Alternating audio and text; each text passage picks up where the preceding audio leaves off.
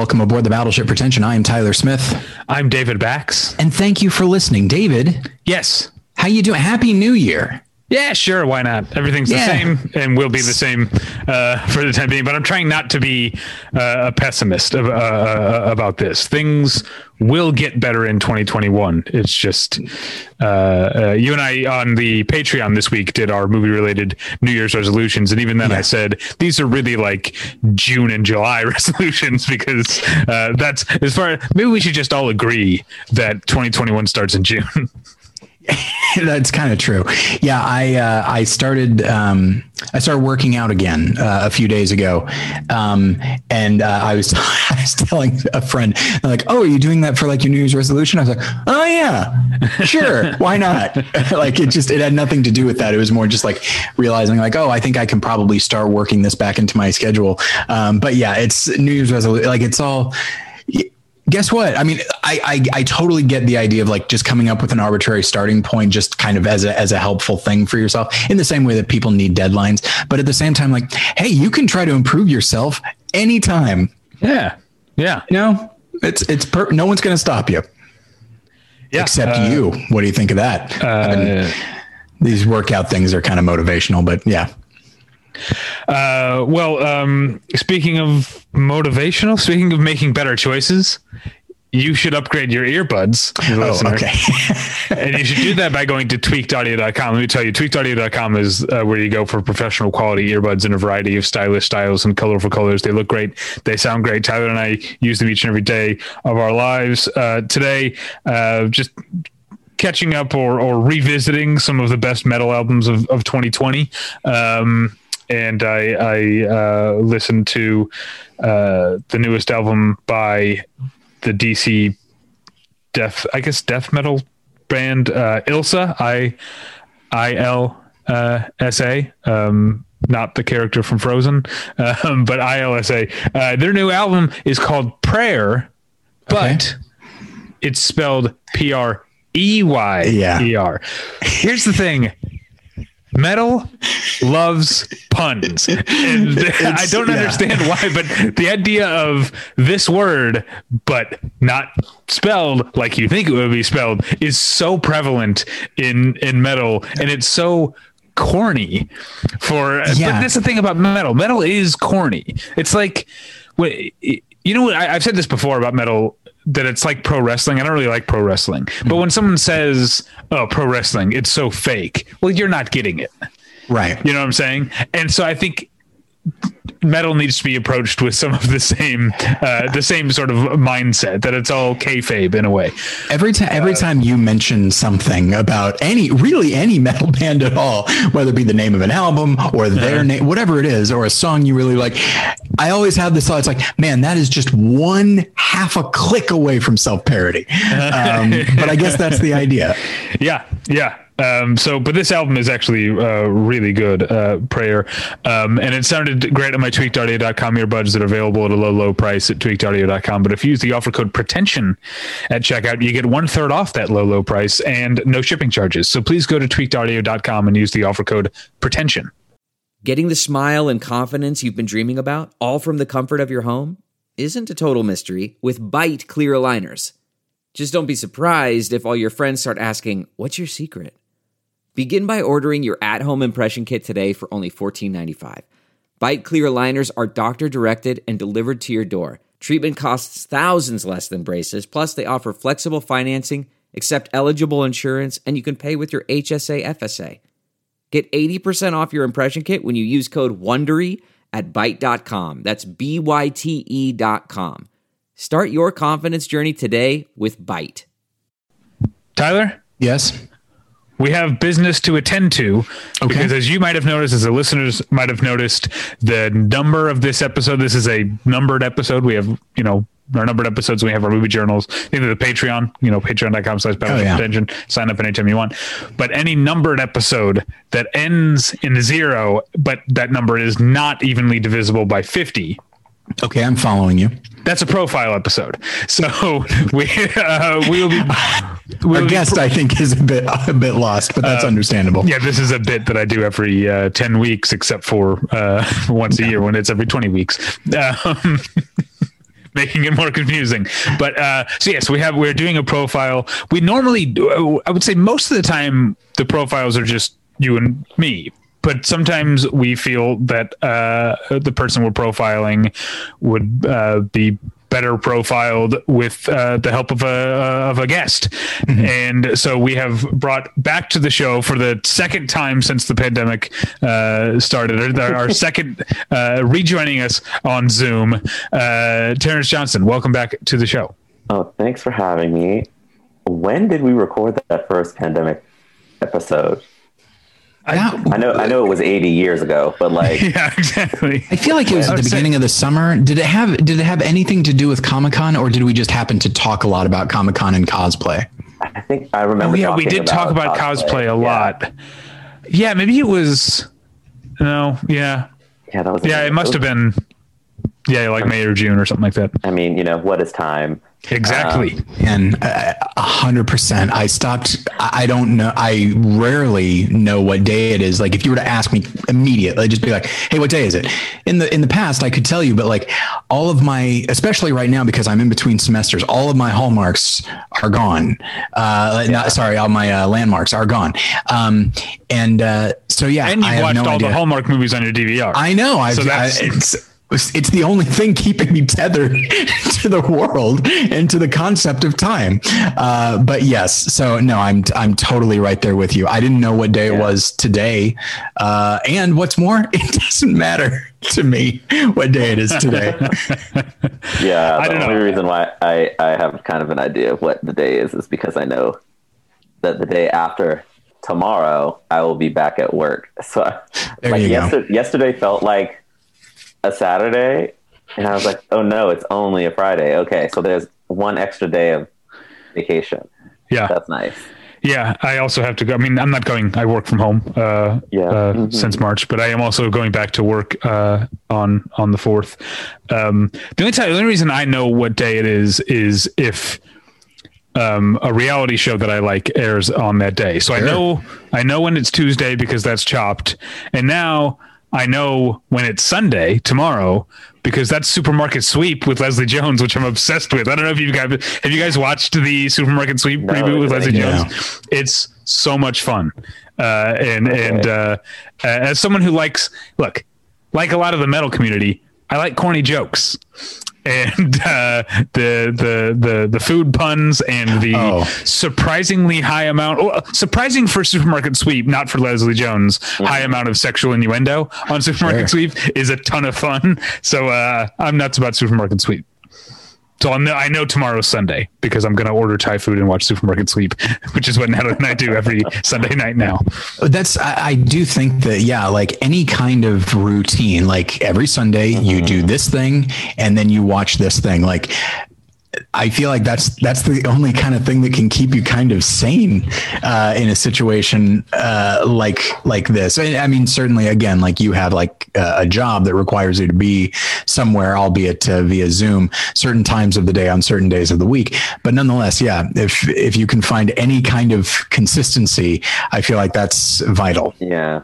Well, you know what? Um, what Terrence and I, I talked about last time he was on is insecure yes. which is also a Sunday night show. And I'm re- I'm realizing that I go through it's always Thai food and Sunday night TV, but I go through different like stretches of like I'll be obsessed with one dish and have it a lot. So mm-hmm. like now when I think of insecure, I think of the Prik King beef that I got, like that I was super into in the spring. Like those things yeah. are now completely those tastes are that taste is completely tied to the memory of of that show. And so now, yeah, when I when I look back at Supermarket Sweep, I'll be thinking of yellow chicken curry.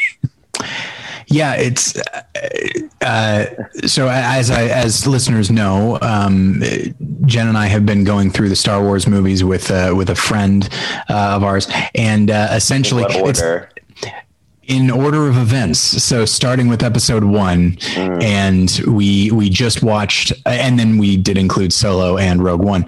So we just watched Return of the Jedi, and so this so tomorrow is uh, uh, Force Awakens, but we're not watching it on the same day. But one thing that I that I do is I I order I get Postmates and I get yeah, people are going to judge me. Whatever. I get Boston Market because I like Boston Market, and it's to the point now that like this has happened enough that I am now associating the Boston Market specific mac and cheese with Star Wars. Yeah, Terrence, I mean, what have you been eating?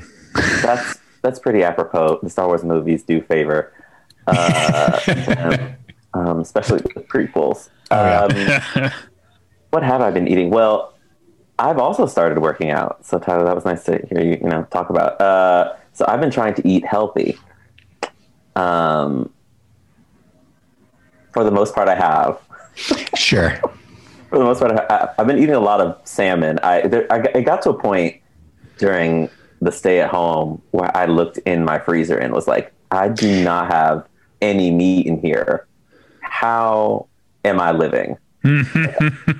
I'm, I'm spending so much money on Postmates and Uber Eats, and it's great because you know there's lots of stuff around to eat that's delicious. Uh, but I was like, I need, I can't ha- not have like some fish, some chicken, like yeah. some some ground beef, anything in my freezer. So I, I went on and bought some stuff. I've been eating relatively healthy. The only time it really um, hasn't happened has been on like holidays, so like Christmas. Sure. Because I'm a, I'm a big holiday um, dinner person. Mm. I cook, you know, all of my recipes that have been handed down, you know, from generation to generation. So I always cook those on holidays. Um, and then on New Year's Eve, I went to the the stand in Encino and got something because uh, that place is pretty tasty. I wanted Wait, it delivered. Sta- is that like a it's like a hot dog place? So I don't know. I, I normally I think it's like a sandwich place. Okay, I feel like I one, can picture it. There's one in Century Century City too, right? Isn't there? Uh, probably. Okay. Um, I wanted it delivered, but the delivery fee was ten dollars. Hmm. um, and I was like, I'll drive. Yeah, yeah. I don't have to talk to anybody. They do curbside pickup. Um, so yeah, that's pretty much nothing. I don't have a particular thing associated. You don't have an association right now. Yeah, yeah. Um, I think the last like show that I watched on the day of airing was The Undoing, okay. um, and that was a waste of time. Wish you could click undo on uh, on that hey, decision. look I, at that. I, you know, I for Noma du, Dumezweni, I would watch that show again. But for the rest of that mess, no. I, I didn't watch that one, but uh, I won't. I won't put it on the list. Um, I tell you what, I've been. Oh, I, I was going to transition into the episode. Uh, oh, I, I, what I was going to say is, you know, now obviously 2020 we adopted the twins. So obviously that's like the highlight of the year. Boy, a really, really, really close second is us getting an air fryer.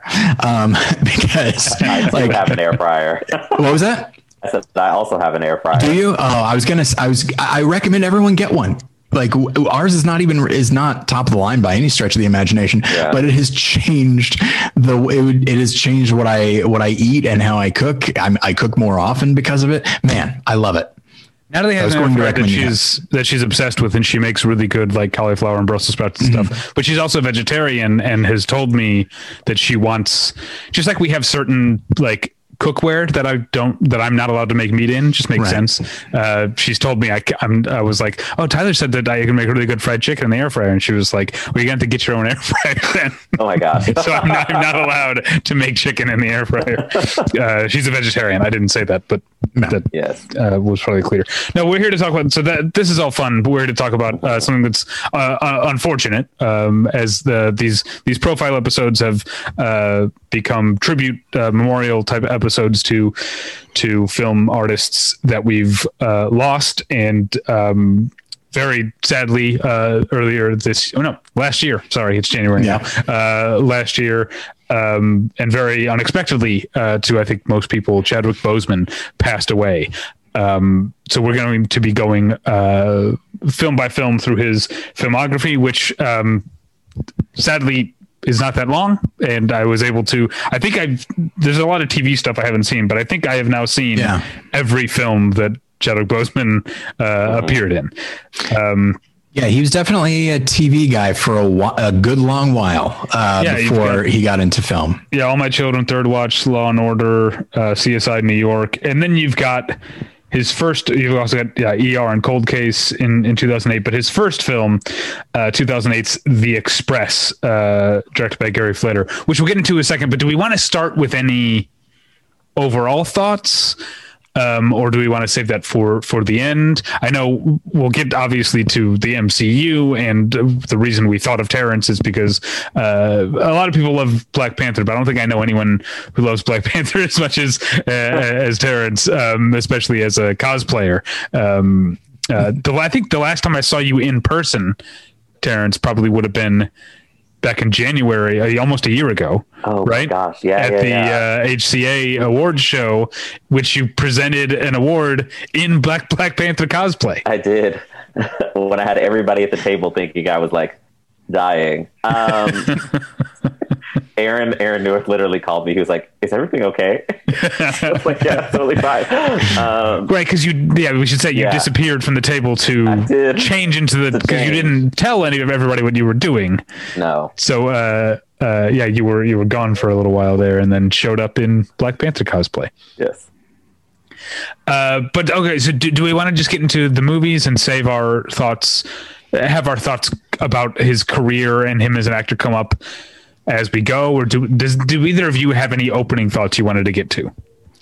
Uh, for me, not necessarily, and I'm certainly okay with with just starting off because that that is something that tends to happen when we do a profile episode. Is as we go, you know, performance by performance, we start to notice not similarities. I mean, of course, that you're going to find that with any actor um, or director or whatever, but you start to find underlying themes to like how you talk about this person. And so, yeah. um, with someone like Chadwick Boseman, who you know, I mean, obviously he died young, which is uh, very tragic. Um, but for as for for the fairly short amount of time that he was making movies, uh, he has a, a, a pretty no, it was a pretty notable career. You know, it's mm-hmm. I mean the vast majority of people, of course, know him from the MCU, but outside of that, he was doing some really good stuff and played some pretty uh, monumental real life characters. And so, uh, yeah, I think as we as we talk about his his individual performances, we will definitely find some commonalities there as yeah. far as what he chose to play or how he chose to play them. Mm-hmm. Well, real life characters uh, will come up a lot, including in the first film. But with the first film, uh, what won't come up a lot in his films is supporting roles. He uh, once he sort of burst, went from TV to movies, he became the star of almost yeah. every movie he was he was in. But um, uh, the Express from 2008 is uh, the rare example where it's it's. I mean, it's hardly even a supporting role. He, I don't. Have you, either of you seen The Express? hmm I've I've seen it. I saw it a while ago. I don't know if I. Yeah, he, he doesn't even show up till after the climax. He's in like the denouement. He's the neck because the the Express is about uh, Ernie Davis, the the first African American uh, college player to win the Heisman Trophy, and um, he was he had uh, he went to Syracuse and was at least within the movie uh, reality. Uh, Jim Brown sort of helped convince him to go to Syracuse, and then at the end of the movie, after he's won the Heisman Trophy and everything, it's him playing that role, being the mentor to another uh, young player, Floyd Little, and that's mm-hmm. so. Chadwick Boseman has two scenes at the very, very end, um, and he is, but he is playing a real. Floyd Little was a real person. He is playing a real person, and this will this is something that is going to come up. What I'm going to say is going to come up a number of times, and if I don't word it right, it's going to sound like a, a negative thing, which is that. But I think it's there's something about Chadwick Boseman's presence that made people s- project ideals onto him. And so there are a number of this is pr- probably why he played so many real life people. There, uh, but, but, there are a number of roles uh, in, in, which now I think Chadwick Boseman brought things to these roles, but the, it's it's an idea before it's a character. You know what I mean? It's a representation of something. And the, this this role in the Express is is very much that. You know, we don't learn anything about Floyd Little. He's literally just uh, the the the representation of the movie's uh, uh, message about how each person who is able to get themselves through the door then turns around to hold the door. Ought uh, you know uh, ought to hold the door for the next generation. Don't pull up the ladder behind you if you're the first if you're jim brown if you're ernie davis you know uh, you you uh, help the person uh, coming up behind you. And that's that's what floyd little just represents the continuing of this tradition that yeah. that the movie has has established. Uh, it's a corny movie overall. It's not terrible. I, if you like football, it's not a bad football movie. I know Terrence is a big football fan, especially college football fan. But um, I don't know, uh, Terrence. Having seen The Express, do you have any other uh, thoughts on that? Um, well, I mean, it isn't so much his his movie as it is uh, someone else's. So it's Rob Brown. Of, you know, kind of like an interesting place to, to start off a filmography, but it is interesting in terms of just where his career will go from here in terms of him playing real life people, mm-hmm. um, which is something other than playing T'Challa. It's like the thing that we most associate with Chadwick Boseman. Um, so it's interesting, sort of, that the the first film role was this, and then sort of seeing where he would go from there. But yeah, it's it's you know, it's a it's a fine movie. um, but yeah, it, it, it's as we as we sort of get into his career, it's interesting to see that like that like this would be a thing that would kick it off. Mm-hmm. Um, you know, as opposed to something else, an original character. Uh, well, the next movie he's in, it is an original character. Although I will briefly mention, just because it, with among all this TV work, just the one that I actually remember was the, even though I haven't seen it since it aired, he was on an episode of Fringe. Um, I'm not sure. I know Terrence is a big TV person. Did you watch Fringe, Terrence? I did not. Oh, okay. Well, the show goes to such places that even to describe what his character is on the show would be like a spoiler. And I know the show has been off the air for the better part of a decade, but I really love Fringe and I really want people to watch it. So I don't want to spoil uh, spoil it. But um, uh, he he he he plays a character that uh, has some traumatic things from his past that uh, that he happens to share to have in common with uh, uh Olivia uh, Anna Torv's uh, the lead character of of, of Fringe. like I said, I don't remember it that well, and obviously he wasn't really famous yet when it happened. So I, it, but but I do remember the episode. It's called Subject Nine. Anyway, just wanted to mention that because I'm a big Fringe fan. The next movie up is The Kill Hole, which I watched uh, just the other night. Did either of you watch The Kill Hole? No, I I, I was I was thinking of like which which Terrence uh, not Terrence. Uh, I don't know why I said Terrence Malick. Uh, Chadwick Boseman because he directed Kill Hole, right? Um, uh, I was thinking of which Chadwick Boseman movies to watch, and I saw this one was not particularly well received, which actually sort of made me want to watch it more because what a what an actor is doing in a in a poorly received film can sometimes surprise you. Um, but uh, but no, I didn't see it, and that that title is not doing it any favors either. Yeah, I was literally. Uh, so I I have uh, this sounds so dumb, but I have the my TV. It's it's, it's I knew it was on Hoopla for free, which you can you know if you have an LA Public Library membership, you can uh, watch Hoopla just like Kanopy. Um, and I looked it up and so I, I I watched it in the middle of the night, and I have on my my TV has the voice search thing. So like I just press the button and say instead of like going and typing with the remote in every letter, I uh, say the name of the movie. And so I put I pressed it and I said the kill zone and it like brought up a movie called Kill Zone, and I was like, no, not this. Am I saying the Kill Zone? And I had to like go back to IMDb and look up and be like, oh, it's the Kill Hole.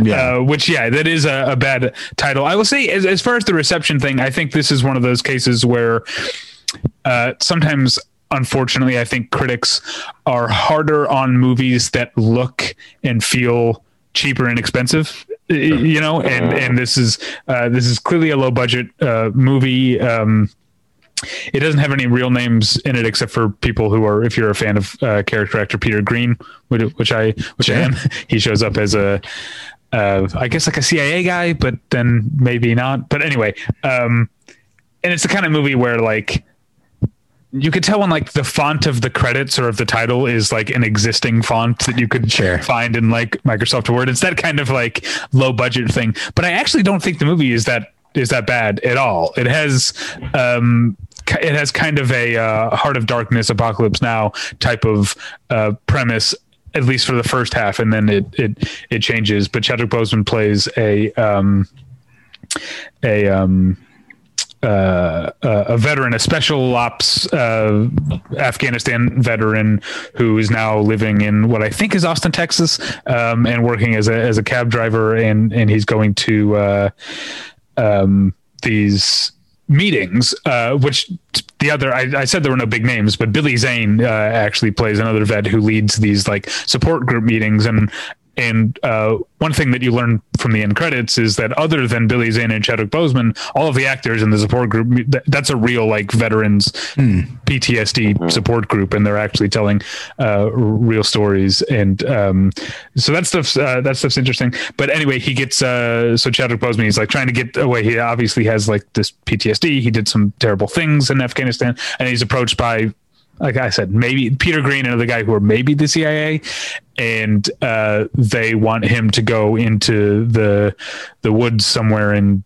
Texas, Louisiana. It's not clear where another veteran has been like hiding out and plotting uh, like public assassinations. So he has to go you know travel upriver and meet with this guy who's gone crazy and become and, and become a he's he doesn't have a whole cult like like in Heart of Darkness or Apocalypse Now. It's just him up there, but he has uh, uh you know he, he he confronts this this guy. And then the second half that's that's pretty much the first half of the movie. I won't really give away uh, the second but it's actually not a bad movie uh, at all. It just looks kind of cheapy. But um, uh, I do think it's a good uh, uh, a good performance. Um, he's because he's it's unlike the thing I was saying before, where he's being cast to represent an ideal, you know, uh, um, mm-hmm. for for the audience or for the other characters in the movie to to look up to. Here, this is a very internalized performance. This is a person who is struggling with having done horrible things and is also struggling with keeping that from ruining their life now, uh, and then has to come face to face with someone who is dealing with probably their own PTSD in a very different way. Um, it, it's a it's a very layered performance. Some of the dialogue might be a little uh, uh, over the top, but um, uh, it's it's not a bad movie. I don't. Uh, apparently, I mean, I guess the reception was bad enough that uh, Mischa Webley, the director, hasn't really mm. made another um, uh, feature since. Um, but that's that's too bad. I would say if you have uh, access to Hoopla, it's worth your hundred minutes or whatever. That's not a bad runtime. Yes, yeah, yeah. I did watch some movies here that uh, that have much longer run times. But anyway, that's uh, I'm the only one who saw the Kill Hole. So let's move on to the movie where most of us actually learned who Chadwick Boseman was, which is uh, Brian Helgeland's 42 from 2013. Brian Hegel, Hegel, Hegel, oh my gosh, I can never pronounce his name, his last name right. An alum of uh, LMU. I have to throw that in there because that's where I went to grad school. Of course. Um, yeah, 42. Uh, you've got some baseball fans on this podcast. Uh, probably listen to this are baseball fans as well, um, so are very familiar with the story of Jackie Robinson. Um, and this really kicked off. I think this is where Chadwick Boseman saw a lane mm-hmm. of like, I am going to play a certain type of black person. Um, and it's it's interesting because like a lot of actors have that desire, particularly actors who are not white, are like, I don't want to play a drug dealer. I don't want to play a terrorist. I don't want to play a prostitute. I don't want to do any of that. And then all of them are fighting for the one role right. that is not any of those things. So, but like Chadwick Boseman, as you can see over his career, like has done that. And this was really the start. And I think it's interesting to see this as like the genesis of being able to say I only want to portray these types of characters and then get to do that. Um, I think because of the box office success of 42, that allowed him like some latitude uh, to be able to make that decision and have sort of like, hey, I was in this really successful movie about this really famous character. So the next time, you know, a famous black dude needs to be played, you know that you have a reliable box office draw with Chadwick Boseman. Uh, the film is really good. This is one of the films my dad loves to. Anytime we talk about Chadwick Boseman, he always brings up scenes from this movie, and I'm like, yes, we have talked about this ten times. Um, but it's really impactful to people who get to watch it or, or people who might not. You hear the story, but being able to sort of bring it to life is is interesting. And Chadwick really, you know, is a key part of what made that movie work.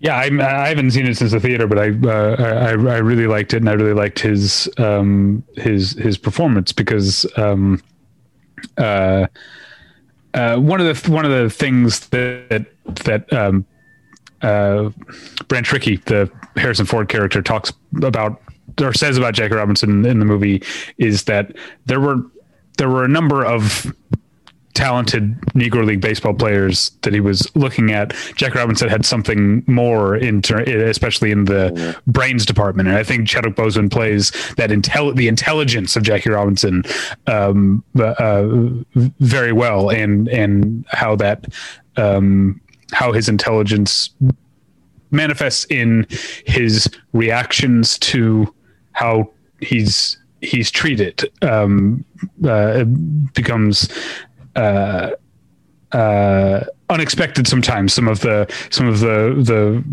the the ways that he reacts, the ways that he doesn't seem to react, and then you know that the the um the big scene that uh, I don't know to me the one that uh, was when Alan Tudyk's character is just saying those of just a litany of awful racist things to him, and he doesn't react, and then once he's in the the the corridor back to the the hallway back to the the locker room where no one can see him, then he um uh then he he lets loose, and that's very it's very uh, uh, cathartic and memorable and visceral and filmic, but uh, it wouldn't have that impact if it weren't for all of the more subtle decisions he made leading up to that explosion. Yeah.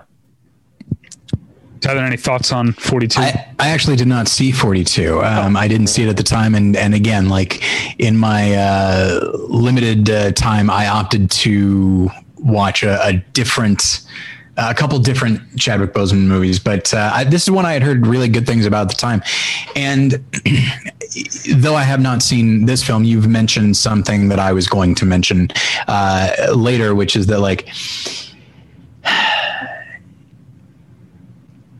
I mean, I guess a good actor can play almost anything, and yet uh, I do wonder. Like, I don't think I don't think Chadwick Boseman ever played dumb. Like, I, I think he he exuded a certain degree of intelligence, uh, and and I think and obviously a, a great deal of charisma. But um, but yeah, he often plays characters that are whether whether they're real characters or not. Like, there's always they always seem to be like he, he he would do this thing where he would narrow his eyes.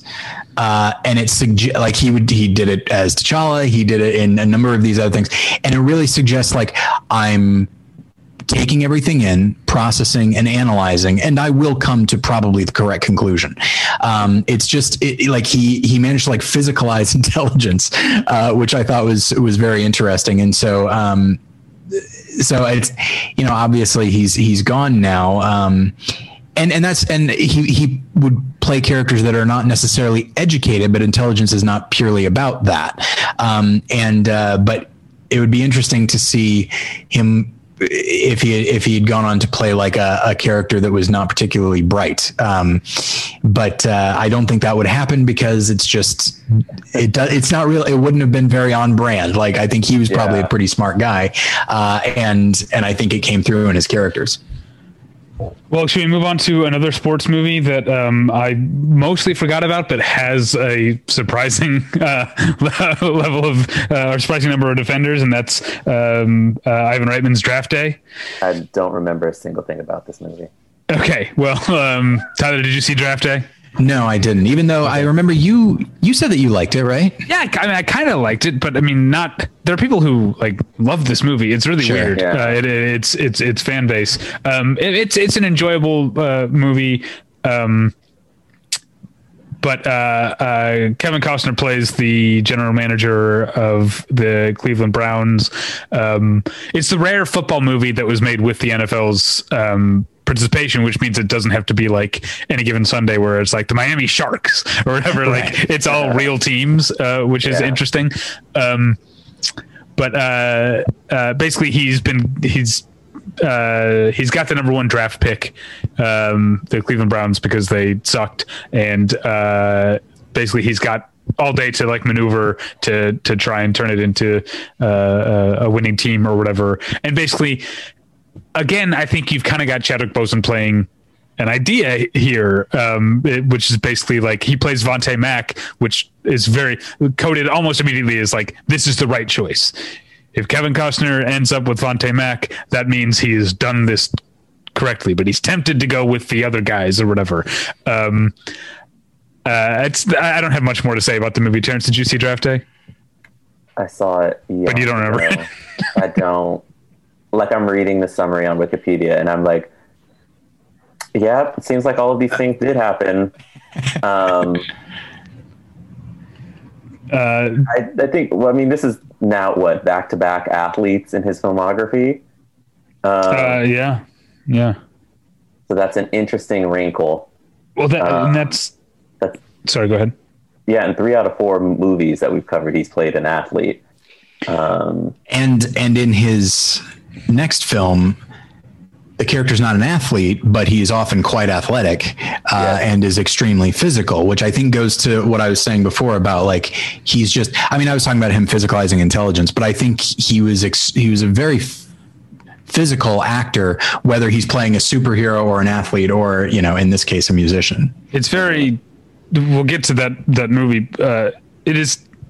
It, it was very sad for me to watch. Um, some of these movies for a lot of reasons, obviously, because uh, he passed away so young, but also to see how thin he was in his later yeah. roles. Um, it, it's um, uh, it's upsetting to, especially to go back to older roles and, and see you're talking about this this this physicality and how hale and hardy uh, he, mm-hmm. he he he was. Um, but we'll get to the later roles. Yes, the next movie up is I'm going to say to this day my favorite. Um, Chadwick Boseman performance, and that says James Brown in Get On Up.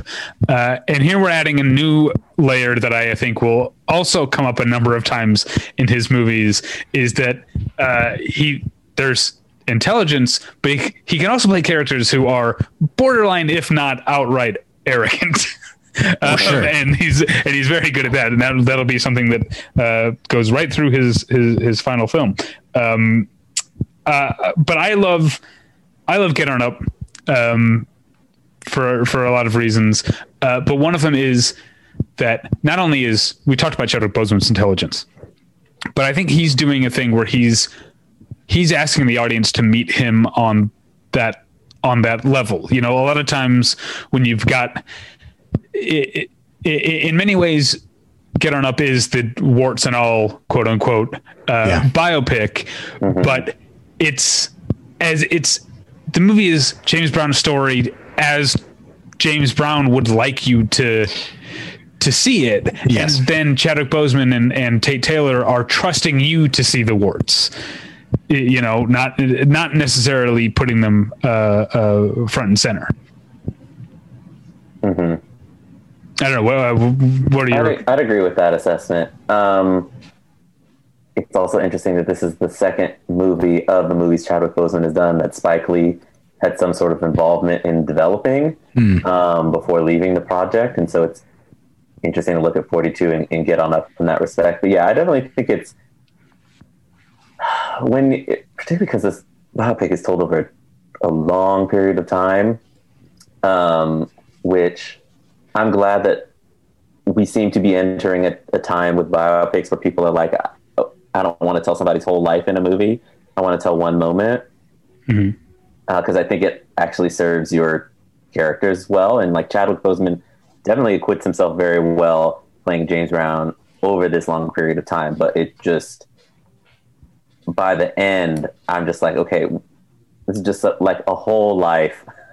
you feel like you do feel like you've lived a whole life. Um, but he's he's great, you know. He does some singing, he dances, and that's you know, there are there are a few people that actors will have to play in their lives that it's like if you mess up one particular thing about them, then like the movie's going to tank. So it's like if you cannot be a showman, yeah, you know, mm. this movie would have flopped. Um, but Chadwick Boseman is a very good actor. He was a showman and it didn't flop. So he yeah. also got to do something in here that I, uh, you know, I obviously I mourn uh, his death, but um, uh, it's this is the only movie he's in where he really regularly gets to be funny.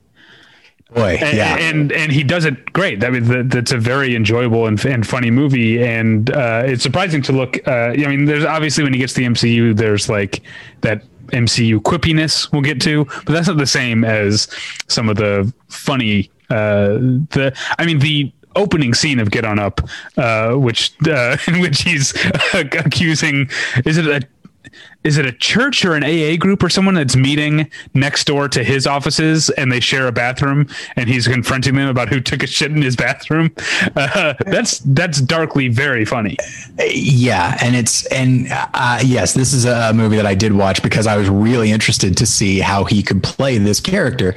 Um, and that scene is hilarious while also being kind of tense when you realize yeah. and and it's the kind of thing where like I, you know the film is is told in a nonlinear way but that but his performance has to be linear like we have to see how he can go from being a pretty canny uh, uh, bold young man to being a little bit crazy and not super self-aware while still retaining those those same uh, uh, qualities and i think he manages to do that i think the fact that the that the film is told uh, out of order i think that does um, that does kind of help things along a little bit. But I, I it really does a, a, good job of of. I, like the movie so much more than I thought I was going to. Um, I thought it was going to be because it hits a lot of the standard biopic tropes, but the the both the style and the structure of it creates something else. And it really feels like we are living inside James Brown. Uh, and we are seeing the world and himself through that lens. And I think he plays him not as a purely idealized version uh, of, of himself, as James Brown might have seen himself, but I think he sees him as like just a, just, uh, just this whirlwind of charisma and talent and intelligence and a willingness to go further than other people would go. And but but if you take all of those things and just twist it a little bit you're like oh yeah that's where you get that first scene. Like all of those things are there. But some sometimes it means he's a giant success in the music industry because he's willing to do this. Other times it means he's threatening people with a shotgun. Uh, you know and and that he's that he manages to pull that together while also still doing a good impression you know like i think it's worth noting that like we are like this is the first time we've talked about the mimicry aspect. Like we're talking about what he's doing with the character as a character, but I think he also because he has a very specific voice, as does James Brown, and I think he, I think he does that really well. And of course, the physicality has to be spot on as well. I, I no, I guess uh, Terrence did did talk about that, like especially when it comes to like the movement if you get this wrong people aren't going to buy any really anything else and so clearly he studied and he mimics it perfectly and if it were only that I think the performance would be seen as fine. Uh, some people might think it's amazing and they give it an Oscar, like they did Jamie Foxx with Ray. But uh, but I think he he approaches James Brown as a character first and looks at all the different aspects and thinks like, okay, well, what is the through line here? How and it's it's this idea that like if you take all the things that make him a success and just tilt it one way or another, you realize like, oh, okay, he is capable of so many different things that would seem crazy to us, uh, and indeed they are, but that doesn't that doesn't mean that it is out of character for this man. Um, I was really, I was really impressed by his performance and the old age makeup. I know it's not his responsibility, but the old age makeup is pretty good too.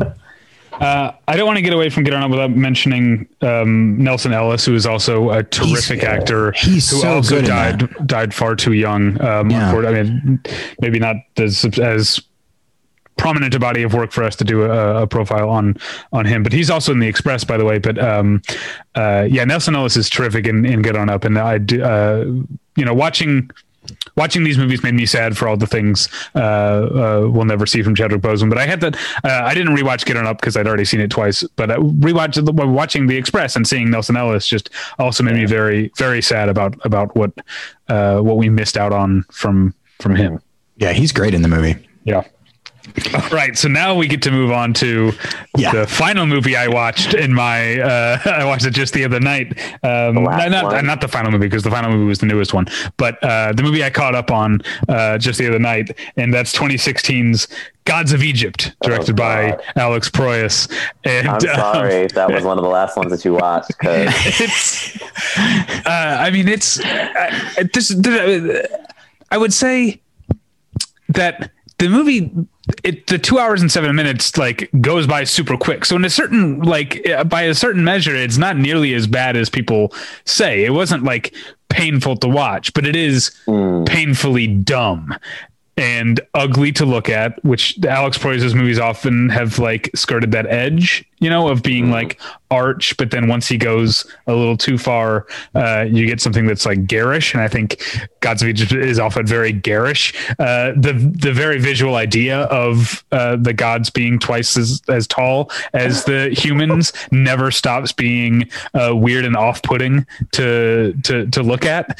Um, uh, the movie is also. I can tell that that Terrence has seen it. Tyler, you didn't watch Gods of Egypt. I I didn't, and I I wanted to because for a few like when it came out, and actually for like I think like the year after that, like Alex Proyas was like really really vocal about like the uselessness of critics uh, and how they don't get it.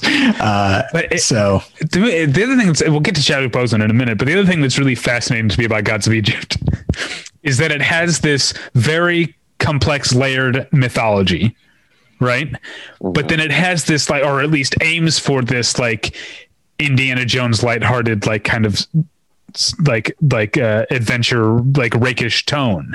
So you've got people tossing off dialogue but it's about something that's like what wait what? I'd never heard of the so like there's a like uh, okay, I'll spoil that Rufus Sewell's character gets killed. Brenton Thwaites like is about to kill Rufus Sewell's character, and then says like, "By the way, Apophis is going to eat the land of the dead. Like, you're not even getting get to live in the afterlife." But it's supposed to be this like, like his triumphant like right before he kills the bad guy line, but it's like based on a thing that we just learned about half an hour ago. uh, and the movie's full of of ridiculous uh, things like that. Its its attempts at, at at comedy are, I think, more so than any of the other wackadoo elements of this movie. I think the repeatedly continuously trying to be funny is what really sealed the deal on this being uh, a, a, bad movie but i I, I, I mean, I, I, I don't regret that. I watched it. I don't regret that I watched it. Um, Go ahead. Terrence, do you regret that you watched it? Yes. Um, it's so bad. Uh, to circle back to a comment I made earlier, um, this is actually one of the more infamous roles in Chadwick Boseman's filmography.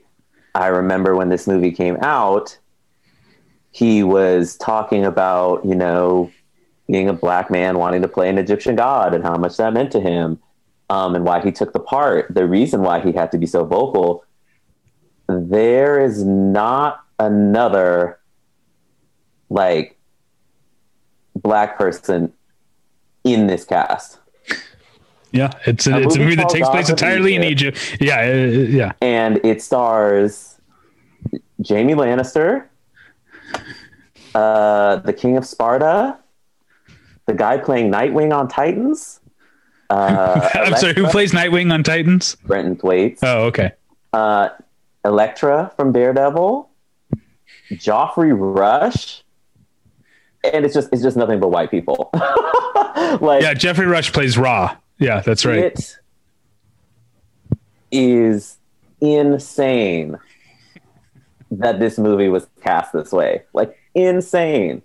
Um, because like none of these Brenton Thwaites and Nikolaj Coster-Waldau. Like I guess Game of Thrones was sort of in a peak, but like Elodie, like none of these people are box office draws, with the exception of maybe Gerard Butler, and so that has an effect on this movie. Like this movie is awful, and it is compounded in awfulness by the way that it is cast. And I remember Chadwick Boseman having to, they sort of threw him out like the sacrificial lamb, like in, in the way that we ask Viola Davis about the help all these years later is like the way that he was having to deal with this movie. And it's like he was, he probably saw that cast and was like, oh, this is a mess. But like, we got to get some black representation up in here. And so he took this part. Um, came out the same year as another movie that got him a lot of acclaim, but and that's fine. Uh, so like we sort of, I didn't realize that all of these movies, this and, Civil War came out allegedly in the same year, um, or very close to each other. But yeah, it's it's it's weird that this. It's not weird because you know people people need to pay their bills. I don't I, I don't think I'll ever sort of begrudge an actor from taking a role in like a blockbuster that may or may not be bad because it gets an opportunity to do something else. But this one, like he, I mean, he can't do anything to help save this movie, and his presence in it really sticks out because he is the only black person in the main cast. Uh, yeah. Um, the other thing that stick well, uh, we get a little bit more of that. Um, uh, uh, what's the word I use? Like cockiness. There's some narcissism. Yeah. He plays the he plays the Thoth, the god of wisdom, mm-hmm. and who trusts no one more than himself to the point that all of his at his pyramid or whatever where he lives. I don't know wherever he works. All of his helpers are just like uh, copies of himself that he's made. Like like uh, who's the x-man who does that? Uh, makes copies of themselves? Multiple man? Uh, multiple man i guess is uh, that's what what he's done. But there's also he's also playing i i don't know i don't know if this came up at the time. He's he's playing him kind of effeminate am i wrong that he's kind of like doing the like the way that like Bond villains are often like kind of uh, uh, uh, effeminate. Like that's, but he's not a villain. He's he's a good guy. But uh, uh, it's it's an odd it's an odd choice because no one else in the movie is acting like that. But no one else. I mean, might as well swing for the fences. I mean, nothing yeah. in this movie makes any sense. So why not a weird, a weird choice to play this god like a Bond villain? Um, but uh, yeah, I said that Get On Up was the only the only movie where here they got to be funny. Uh, there's a lot of attempts at being funny in the script here, but uh, mm. it's it's not funny. I don't know. I, I don't know. Did uh, I don't know if that ever came up at the at, at the time. Uh, no, uh, in his review, it's bad. it, it just was, it just was really it was really like it's a whole bunch of white people playing Egyptian gods, and here's Chadwick Boseman feeling like he needs to represent an entire community by taking the role, which is what a direct quote from sort of what he said. Um, and you know, it was a, it was a big budget blockbuster. Hollywood Hollywood has a a fascination with Egypt, and sometimes you know you get things like The Mummy with Brendan Fraser and Rachel uh-huh. Uh-huh. and then sometimes you get things like this. or sometimes you get things like the Mummy with uh, Tom Cruise and uh, yeah. uh, Jake Johnson, right? Yes. yes. Uh, not J- not Jake Johannsen, the noted stand-up comedian. Um, by the way, uh, David, okay. I really, I really like the way the when you're talking about like the period, the the, the pyramid where uh, the Chadwick Boseman character where he works. like, the idea that like he lives somewhere else, but it's like he just trudges into the pyramid every day.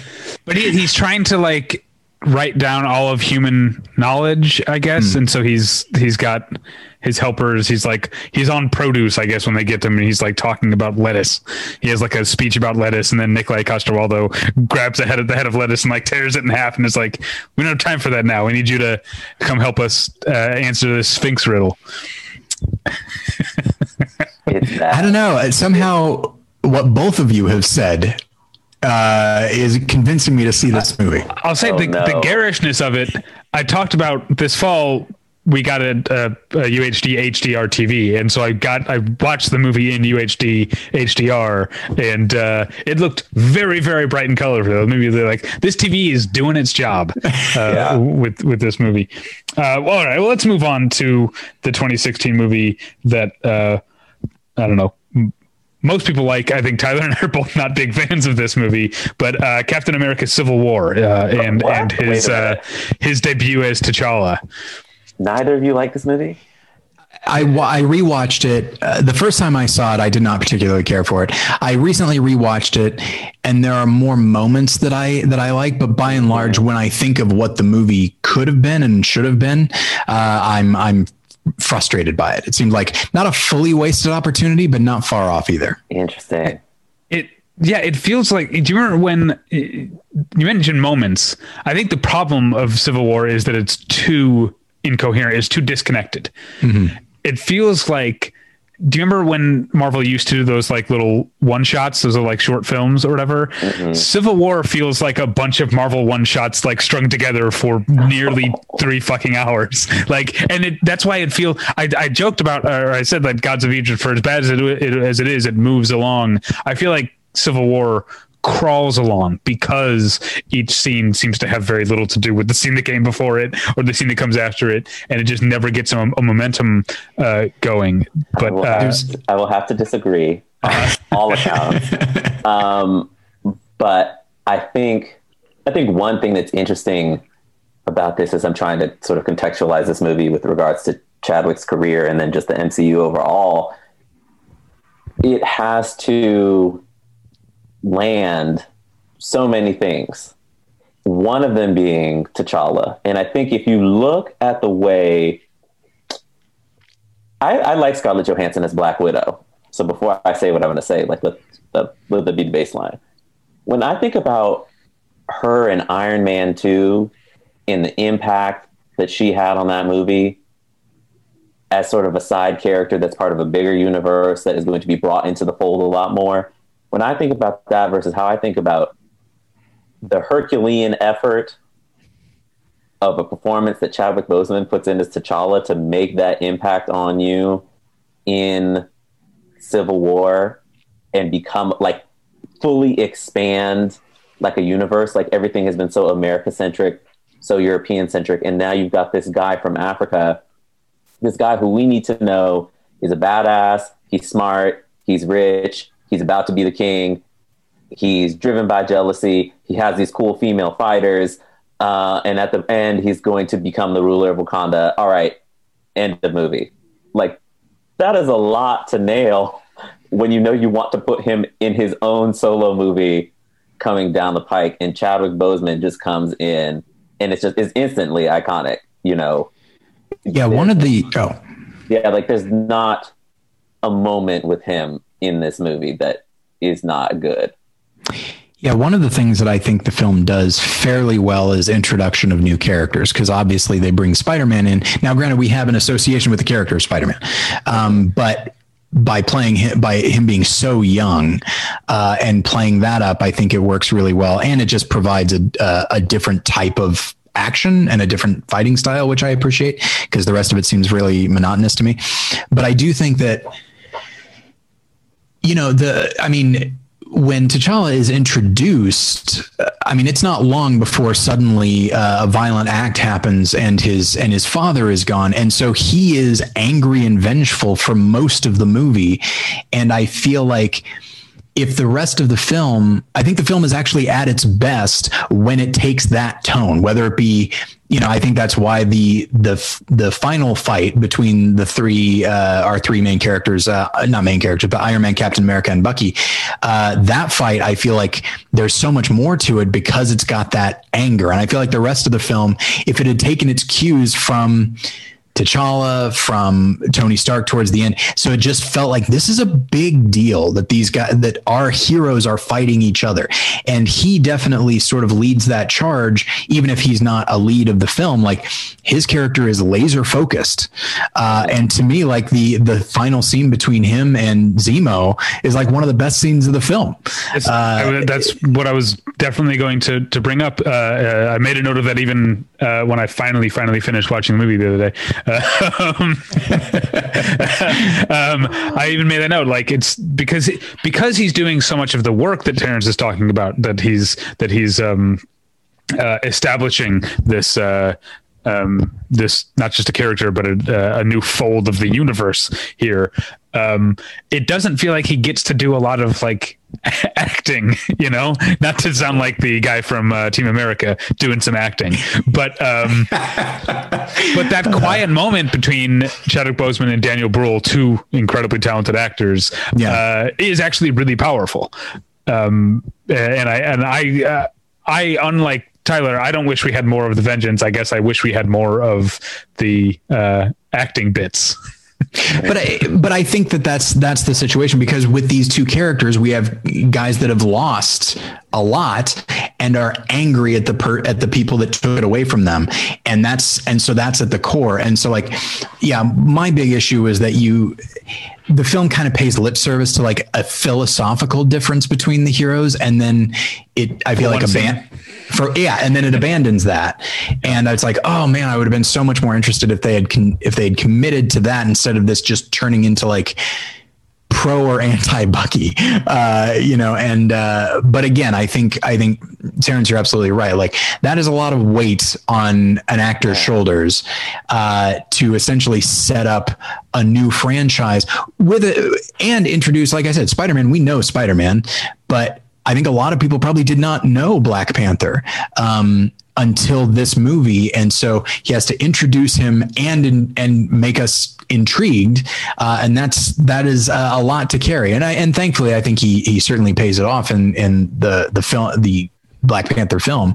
But yeah, it's a lot of it's a lot of pressure on a, on an actor. Yeah. Uh, any kind, I mean, any kind of blockbuster. Uh, that uh, an actor is is required to shoulder. I feel like that's that's really hard to do. It's something we take for granted. Like I remember something that I said is that uh, that I used to say is like I didn't really like Gladiator that much until I saw Kingdom of Heaven, which is not a bad movie, but you come to realize like Orlando Bloom, uh, a fine actor, but not the kind of actor that can carry an entire giant film like that, whereas Russell Crowe can. And I think you know Chadwick Boseman, who uh, is is a you know a likable guy. Uh, I feel and and is charming, but is that enough to carry not only an entire movie, but what would what was going to be an entire franchise? And I think he showed he he showed in this film that he at least likely could, and then it pays off uh, a couple years later. Yeah. Should we move on to the third and final film from his very busy 2016? Uh, yes, yes which is Message from the King, uh, which I watched just the other night, uh, is uh, it's a the Limey meets You Were Never Really Here. Um, I watched the trailer and I was like, is this a direct remake, like reimagining of the Limey? It seems so much like that. Um, so you haven't seen it, Terrence? Did you see Message from the King? Mm-mm. My okay. roommate like really like this movie. Yeah, it's. I mean, it, it's not bad if you have the stomach for the you were never really here type of like just uh-huh. bleak, cynical violence. Um, uh, so, but it has a limey type presence, um, presence premise. Um, only instead of coming from the UK, he's coming from South Africa, and instead of looking for his daughter, he's looking for his sister uh, who has disappeared, but is still uh, um, going all over Los Angeles. It is, uh, you know, I'm a stickler for this. Nobody else cares, but the the geography of Los Angeles is respected in this movie. Uh, you know, when he goes from Beverly Hills to downtown, he drives east on Wilshire, like through like it actually follows the actual like yeah. geography of Los Angeles, which is something that I get hung up on when movies break uh, uh so geographical verisimilitude. Like Detective season two, which I um uh, stopped after the second or third episode, mm-hmm. maybe. So I didn't, yeah. I, I, didn't see all of that, but, um, uh, yeah, so he's, he's, he's coming to, to look for his, his sister and he uncovers, and this is where we get into the, you were never really here thing. He uncovers a sort of, uh, uh, underage sex trafficking ring that involves uh, Hollywood higher ups and uh, a dentist, a dentist to the stars, played by Luke Evans. Um, uh, Alfred Molina plays a, a movie producer. Um, Teresa Palmer plays uh, a prostitute. Um, talking about uh, uh, just stock roles here. Um, I'm trying to remember who else is in it. That's uh, I just love the idea of like the Hollywood elites and a dentist. yeah, he literally is like. Uh, oh, and then oh yeah, there is like you remember here. There is a political uh, edge to it because Chris Mulkey plays a uh, mayoral candidate. Um, mm. I don't know. The movie's not that bad. It is. Um, uh, I keep coming back to the word uh, bleak, um, and it is it is violent, but not in like a fun like John Wick violent way. um, it's sometimes uh, upsettingly violent and and gory and and pessimistic. But uh, he uh, gets to uh, he he does the essentially the same accent he's doing as T'Challa in in this uh, in, in, this role. So it's, I guess it just rolled over. He's just like, uh, you know, or maybe he made Message from the King first to practice his uh, guy from Africa accent for the MCU. All maybe right, the so, character, maybe the character is supposed to be from Florida, but he refused to drop the accent. They're like, "All right, I guess let's just change this." South Africa. All right, so I'm the only one to watch the movie, so we can move on to 2017's Marshall, directed by Reginald Hudlin. Um, uh, did you guys watch Marshall? Yes. Or have you seen Marshall? Yes. Do you want to hear a slightly unpopular opinion I have about Chadwick Boseman in this movie? Oh, okay. sure. I don't think he should have been cast as Thurgood Marshall. Why is that? So, as I meant, this is this is when I was like, oh damn, like he is about to play every famous black person in history. and like it's it's amazing that he was able to do that. I mean, that's quite an, an accomplishment. Um, and I kind of wanted him to not do it because I'm like another actor. Certainly, there is somebody else who could use Marshall as like a stepping stone in the way that you got Jackie Robinson.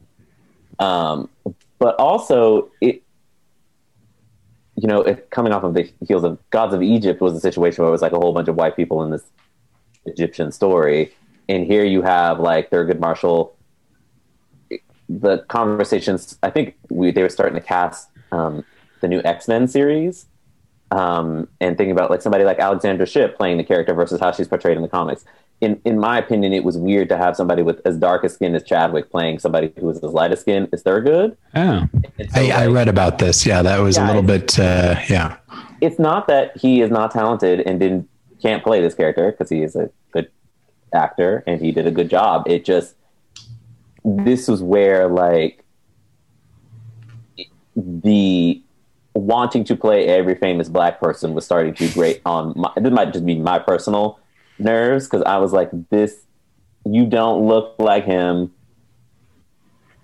you know I, I don't I don't see what we're doing here other than you wanting to play another famous black person um, although he's good in the movie, it just I, I like it, it's a weird spot in his filmography for me. I like that he plays up the uh, so I'll go back to what I was saying before the the confidence. Like he's yes. Eh, he's to the point where it it could be off putting he's he's almost like like arrogant you know when he when he shows up when he meets Josh Gad his co-counsel for the first time he's like carry my bags. Um, and uh, uh, I, I I like that I like that choice. I uh, I thought that was um, uh, not just going through the motions of the mm-hmm. biopic uh, thing that he's he's giving this character some uh, some some layers, and we come to see how, as a lawyer, that um, uh, or even just as a prominent black man, that that that confidence is not uh, a hindrance. It's quite the opposite. It's it's it's uh, it's a part of uh, what it makes him so good at what he at what he does. Um, I think the movie is not very successful as just a courtroom drama. I don't yeah. think um, it actually makes a good. It, I don't think it does the the the the just the basic like John Grisham shit of like making the case like dramatically interesting. You know, the the case seems to be it, the the case that they're fighting is clearly in in terms of uh, uh, social justice and and and that sort of things. It's it, it's there's a lot of uh, points that it hits on, but I don't think it's a dramatically interesting case. I, I, disagree. I actually think that because it is, it's such an imperfect case. You know, there you have a, and I think you know this leads to a moment of of success. But um, you know, you have a defendant who has lied and has a and has an imperfect uh, background, and of course the the prosecution is going to to play that up. Um, but I also really like the concept that that you know, uh, Terrence, you were talking about this in regards to biopics, like one aspect of a of a prominent public figure's life and then using that to sort of extrapolate larger things.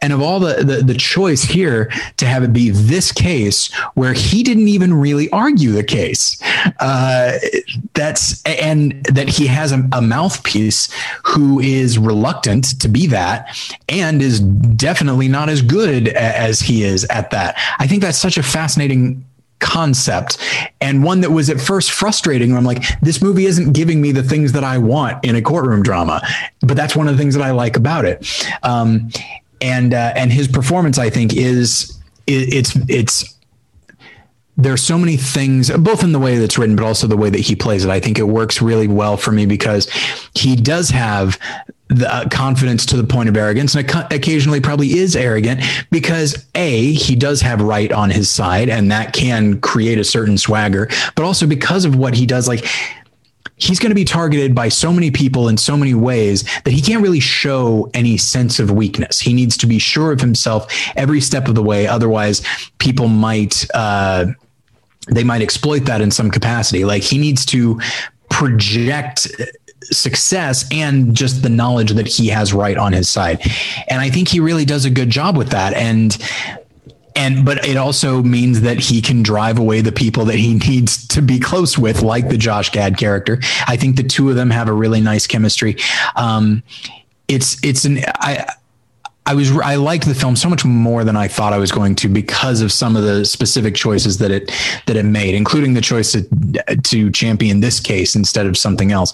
Um, and I think that he there are moments where Thurgood is not he's sympathetic, but he's not likable um, because of his because of his attitude, and and that is a lot of that comes through in the performance. Like they could have played this character as just just squeaky clean, you know, purer than the rest of us, uh, morally and intellectually. But they, I think he brings him, I think he brings a real humanity and, uh, I wouldn't necessarily like the, the idea of a character being flawed, but just like, but he makes him seem like just a, a real person who at times goes too far, even when he is attempting to do something good as far as rhetoric and as far as uh, uh, uh, personality. Um, I really liked. I, I'm surprised at how much I liked the movie, and I'm not surprised at how much I liked his performance. But he did some stuff I wasn't expecting, which I was really excited about. I like Sterling Sterling K. Brown. Uh, sure, and uh, you know, uh, he and I are both St. Louisans. I gotta. I was gonna call out all the great St. Louisans uh, that enrich our lives uh, every day. You, is that, what is that? How you really say people from St. Louisans? Is that how people from St. Louis are St. Louisans? Yeah. But what would you say? I don't know. I just I've never heard anybody refer to themselves as St. Louisan. I try I try not to talk about them. Yeah. I mean, yeah, understandable. St. Louis is not a real place. Uh, well, then where did Sterling K. Brown come from? That's what I want to know. Okay, but Marshall St. Louis, oddly enough. Uh, uh, this is has nothing to do with Chadwick Boseman. Marshall was a theatrical release, right? Yes. Mm-hmm. Okay, because it was it's in the two to one aspect ratio, which is very common for like made for Netflix type of uh, mm. movies and TV shows, like your prestige, like House of Cards and The Crown, or two to one. Um, but uh, uh, I thought that was very, very uh, bizarre that uh, there's very few theatrical release movies that are that are two to one. That seems to be a streaming aspect ratio. Well, the the director seems to have a lot more experience with TV hmm. than than with film. Uh, yeah, I don't know. Maybe it was uh, produced with the idea of being a streaming movie and then picked up for theatrical. I don't know.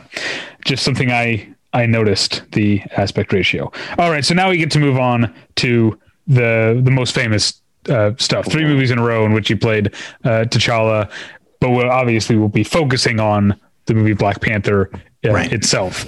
And uh, Terrence, as uh, the biggest Black Panther fan that I uh, have ever met, why don't you go ahead? Um, yeah, I mean this this movie is like it's it's uh there's a lot of I have a lot of emotions about about this movie. Um, so like as people as we've lived through, that was like a really big. I think when they first announced it at like at some some investor, Kevin Feige was doing something, and he was like, "All right, we're going to do Black Panther," and it became, and everybody was excited, and it became like this moment. Um, you know, it like people were more excited. I think people were more excited for this movie than they had been for any other MCU movie um, overall.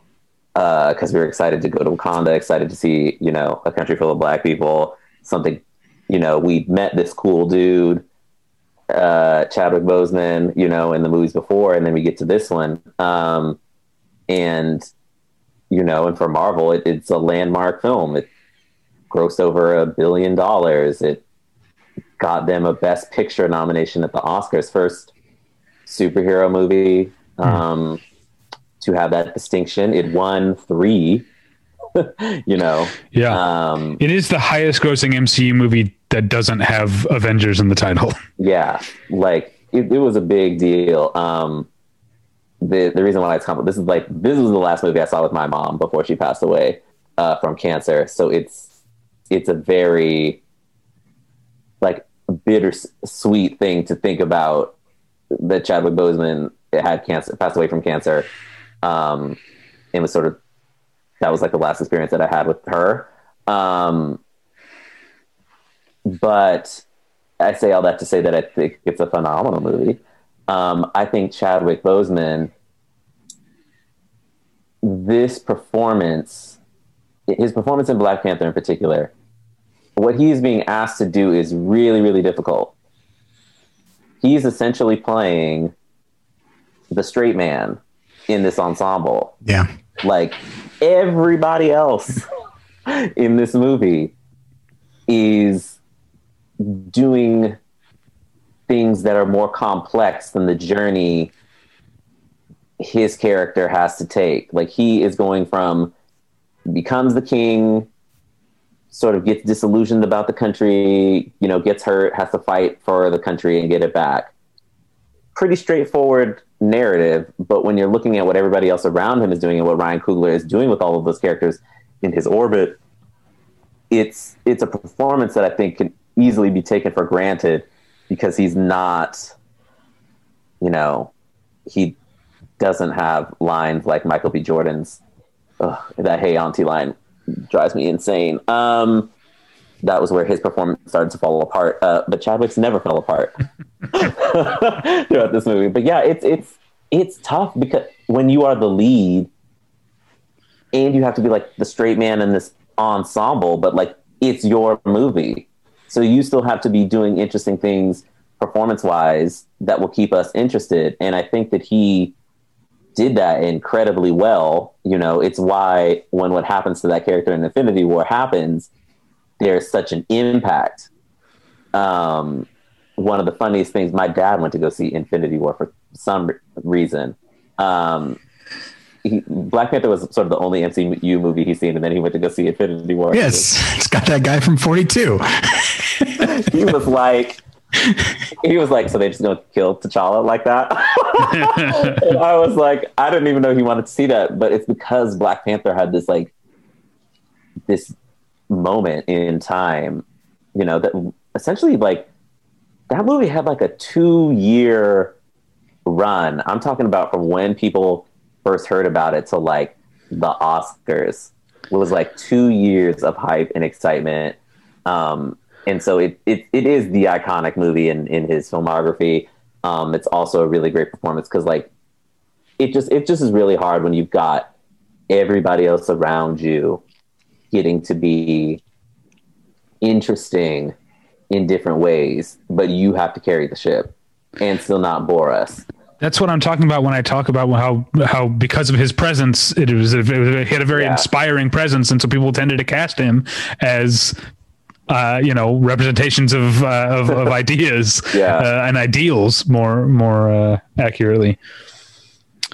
Yeah, it's yeah, it, it's one of those things. Like if you go back and look at like the Batman movies of the '90s, I, f- I mean, as good a job as as Michael Keaton and in my opinion Val Kilmer did, you know, it, it, doesn't matter how like the the conflict that they would sometimes feel. It was the kind of conflict that I think a lot of people can relate to, even if the situation is outlandish.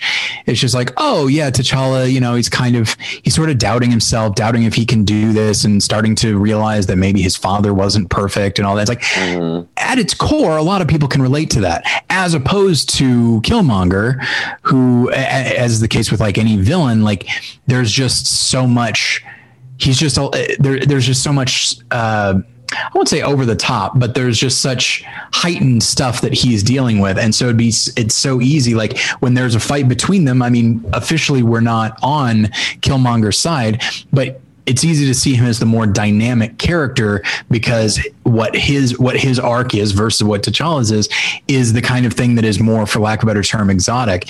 Um, but yeah, and yet, despite like what you were saying, despite all of this, despite sharing the screen with uh, a Forest Whitaker and Michael B. Jordan and these uh, these other like really reliable character actors, we do come away from this movie with like it is Black Panther's movie.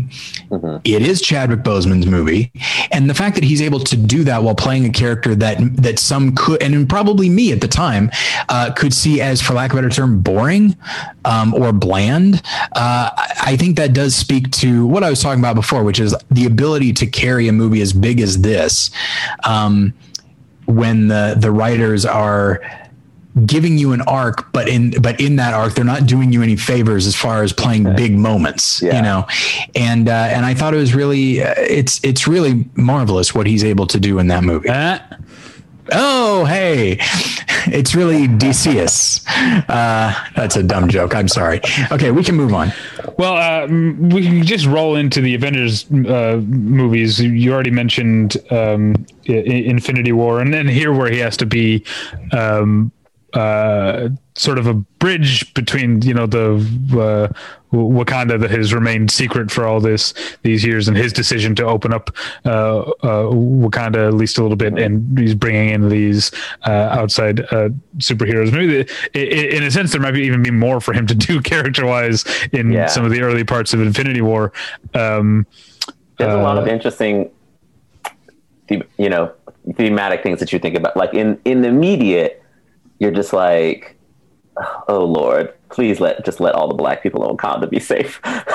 like I was like, please just I know we have to go there, but please and then you're kind of thinking about it like, oh, this is what happens to African countries when they open up their borders Europeans into Americans. Um, but yeah, Infinity War, I mean, you know, he gets to fight.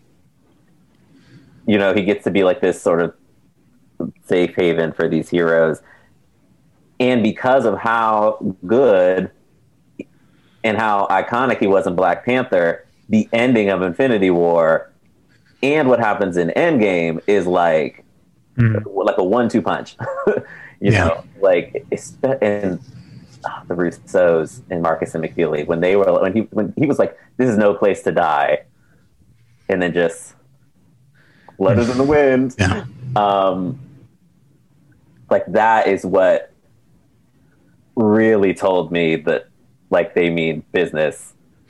Um, I knew they were going to undo it, but you know that. Of course, yeah, yeah. But for those characters, you know, yeah, the, it was tough. Like because I love Infinity War so much. Uh, I've watched it so oh, many times, uh, and um, uh, I I remember leaving the press screening like almost like in a bad mood. I was like, I can't believe they fucking did that. And then like by the time I like drove home, yeah. I was like, oh, that was that was the right thing to do. They like the fact that I'm having this reaction means they did they did the right the right thing. The cynical part of me thought like, okay, so who are they going to kill? They're going to like it's Infinity War, and if you know your comic books, you know that not everyone's going to make it out of this one. Uh, and I thought like, okay, they're probably going to go with everyone who doesn't have their own movies. Um, you know, like yeah, Black Widow, like uh, Hawkeye. Um, and so the idea, and I was like, okay, all right, Doctor Strange is gone.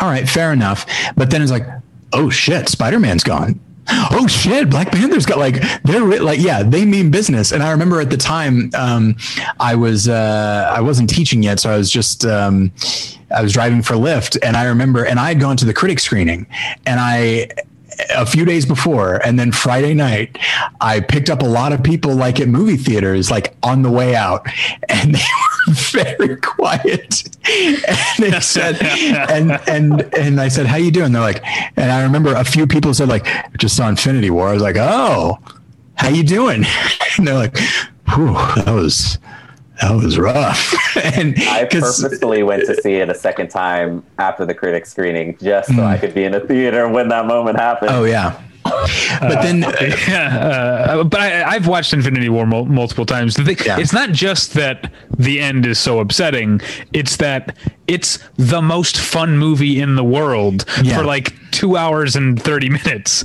and then the the this disastrous thing thing happens. Mm-hmm and it's and it is interesting in Infinity War that yes, like the first person we hear is Falcon, but the first person we see come back, uh, and come back in such a dram- such a dramatic presentational fashion is uh, Black Panther. You know, just like oh, yeah. walking through. And I guess we know that the portals are are Doctor Strange, but he's not on screen yet. So like we see like them in silhouette, and he walks out very purposefully. And I always thought that was very interesting. Um, because oh disney knew it I, I, oh yeah. They knew what they were doing. Like even though in in my mind the you know the more emotional moment would have been if if if bucky came out of that portal first sure. you know for steve because that's the love story of the of the mcu uh, brotherly love not any other kind of love. Um because they would never do that. Uh, but like no you didn't hear endgame has uh, uh, a gay character in it the first marvel movie yeah with I mean, uh, with a gay character it's the one guy true. who has one line at the it support was, group it was one of the oh, russo oh, brothers and it's one, yes. it's one of the Russos. and that moment did shock me because I was not expecting it at all. so I'll give them slight credit for that. But yeah, See, I like, think I that we talked about this uh, I can't remember because, like we talked about uh, off mic, time has no meaning anymore. Whenever we had Katie Walsh on, we talked about Disney's idea of inclusion and representation just like it's like eye rollingly insulting mm-hmm. so just like so that and the again insulting like here's all the female superheroes in one shot thing in endgame that stuff i thought you liked that you told me I, ahead of time that you no liked that. i no i told you it did I, I told you it didn't bother me but you're going to hate it is what well, I said. True, yes, uh, that's right. But no, I uh, it, it but it didn't bother me in the sense that like I it didn't take me out of the movie, but I rolled my eyes a little bit. Just like sure, yeah, that that's the way that, that Disney does uh, does these things. Yeah, T'Challa coming out of the portals first was just like I, I remember I was sitting next to a good friend, and I was just like, I mean, after Endgame just has so much in it um, that I loved, and is such a good example of like what annoys me about like reboots and things is when they try and like revisit other things from the franchise's particular history. Um, the Hobbit movies are guilty of this, um, but like don't make them a part of the story it just kind of is like this thing that like, oh yeah, like wink wink, like we've we've done this thing and it's like Endgame earns like the runtime. It earns those things oh, yeah. because it's bringing you back and it's giving you new things or new wrinkles to establish history. And even with all of that said, it, the, there are two moments. Steve and the Hammer. Mm-hmm. Uh, I think I screamed legitimately in the theater when I when I saw it at, Disney, and then T'Challa coming out first, I was like gripping the seat. I was so excited to see him come out, um, and that's a credit to Chadwick Boseman. Um, yeah, and it's it's uh, second to last appearance in the MCU. Um, for him, he's doing voice acting on What If, uh, which is I didn't the, know that.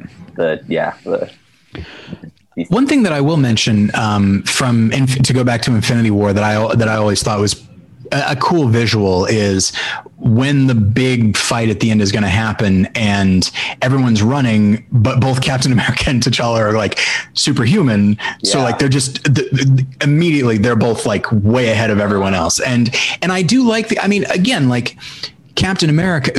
By that time, I mean obviously like uh, Black Panther was a huge movie, but Captain America is like a much better known character, and by having this le- this lesser known character, and who knows when they added that? Maybe they maybe they incorporated that after they saw the box office receipts for mm-hmm. Black Panther. I don't know, but either way, like they're they're saying like, hey, as far as ability, like this character that is lesser known is right there with this other character and some people might think that that's like a a ham-fisted like nod towards something but it worked for me because the and the fact that these two characters, while initially starting out as like enemies in Civil War uh, have a great deal of respect for one another. And I don't know, I their relationship, while not nearly as close as like Captain America and Bucky or whatever, um, I, I, always liked it because it, it, really does have like this professional respect kind of thing. Mm-hmm. Yeah, I loved, I loved that moment. Um, that was so fun to see them running with each other. Um, I loved it for other reasons that I cannot go into on this uh, wholesome podcast. Uh, I don't think we've never been accused of being wholesome before. what are you talking about, Terrence? um, it was it was nice to see two not ugly people matching each other's physical prowess. Okay, got it. All right. Yes. Um, all right. Well, that wasn't Endgame was not the only movie that he released in 2019. There was also 21 Bridges. Did you guys? Well, I watched 21 Bridges the other night. Uh, I did not. I've seen that. Yeah, it's uh, again. I, I keep coming back to this thing. It's sad we won't get to see more. Uh, for a guy who was so, so, often tasked with playing these these big important roles, it is sad we didn't get to see him have dumb fun more often because 21 Bridges is a pretty dumb. It's, it's, sort of his version of a late career Liam Neeson type of like uh, uh gritty, eh, but like gritty in quotation marks, but actually pretty uh, superficial and again dumb uh, action thriller. Um, it's also very much in. I would say in many regards, it's very much propaganda. Um, yeah. Uh, although it has a lot of corrupt cops in it too. I still think it falls on the propaganda uh, side of the uh, of the spectrum. But um, I don't know what else to say about it. Terrence, what do you think? Um, so I kind of sort of helped work on this movie. Um, okay. It's uh, on like a social side because that's what I do in my day job. Uh, and I know that like for him, this was like a big this is like the first thing he's done post Avengers. So this was like, I don't, I want to do a real, real person, you know, film. I don't want aliens and, you know, hammers and, and suits of iron. I want to play a person and I want to lead the movie. Um, I want to produce it. Like I want, it was and he teamed up with the Russo brothers, I think, to produce this movie. Um, and so like it's it's silly. It is. Um,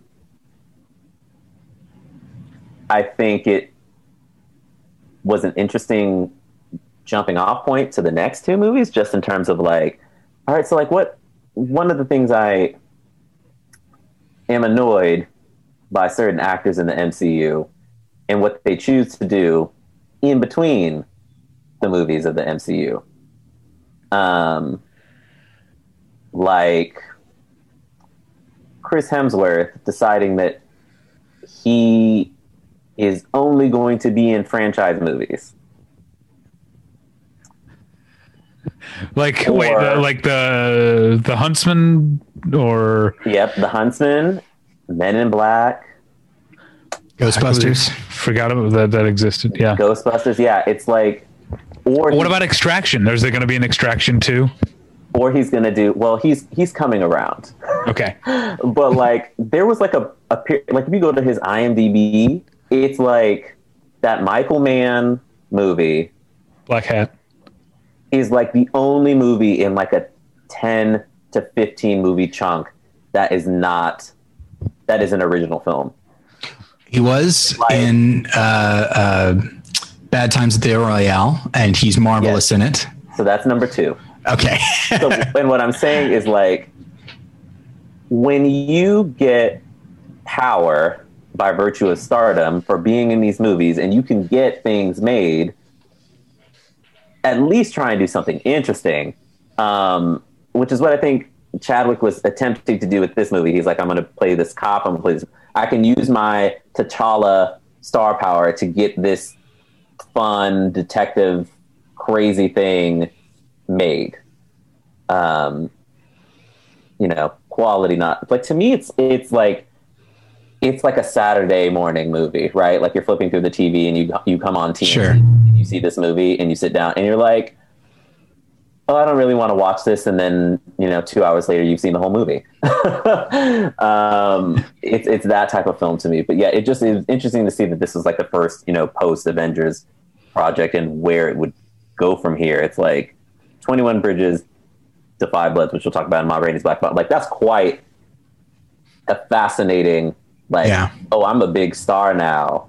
Mm-hmm. I yeah. can do X, Y, and Z. Whereas you know, Scarlett Johansson is was great at this, right? She was in Avengers, and then she went to Broadway and won a Tony, and, and then she got double Oscar nominated. You know, like I need them to be doing more of that. Follow follow Chadwick's lead. you you have the power. Make something interesting. Uh, yeah, I don't have anything else to, to really add to Twenty Bridges. It's got a good supporting cast. Uh, I like uh, if Beale Street could talk. Stephan James, you got uh, J.K. Simmons, Sienna Miller, Taylor Kitsch, Keith David, Alexander Siddig. Uh, yeah, good cast. All right, should we move into 2020? Sure. And uh, uh, the the Five Bloods, um, uh, a title, one of those titles that I always feel weird saying because I have to say it with the dub, yeah. but I do not have the personality or diction to sell that. I always, uh, I always feel like the corniest guy on the block. But if you don't do it, then it looks like an act of defiance, right? In a very specific way. Right.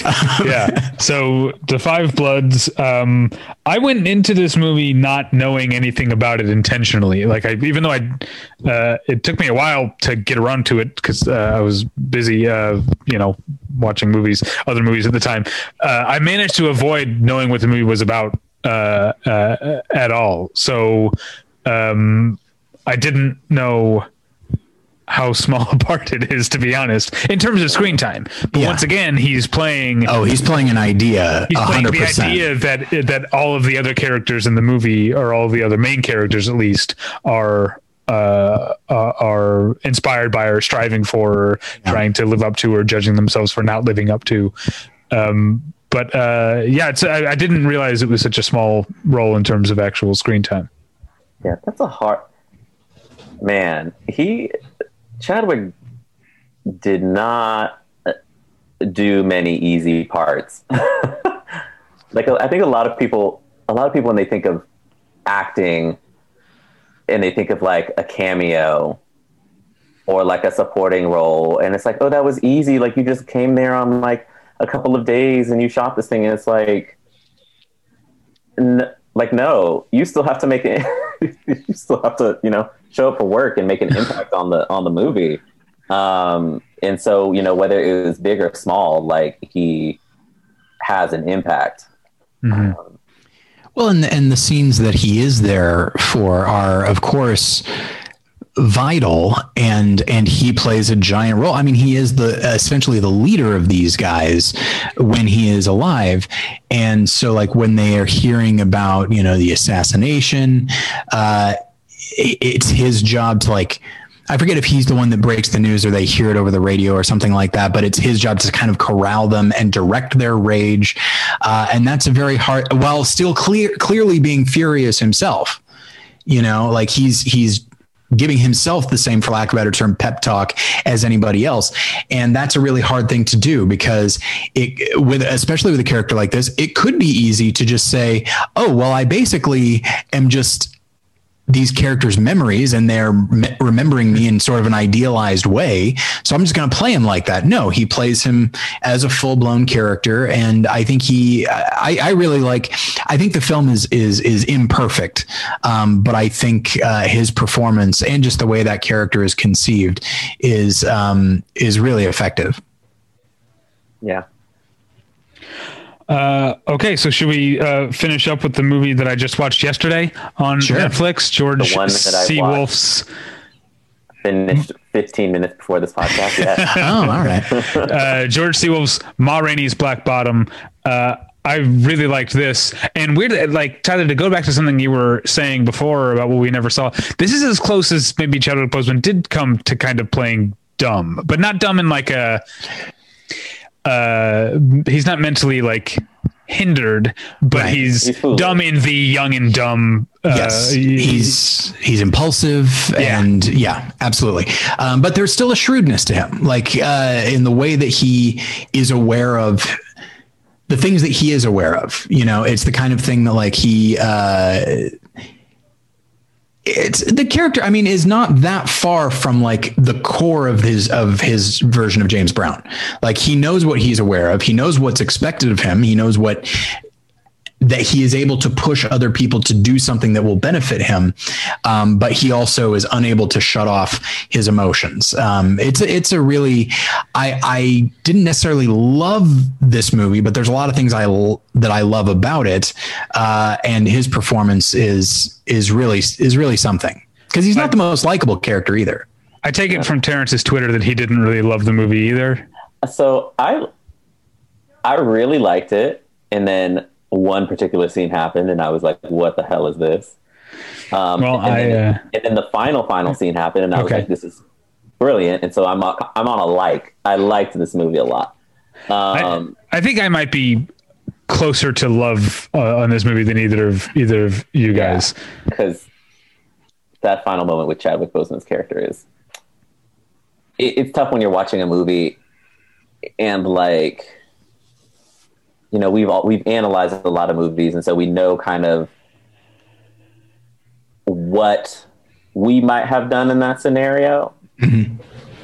uh, with a movie in this character. Um,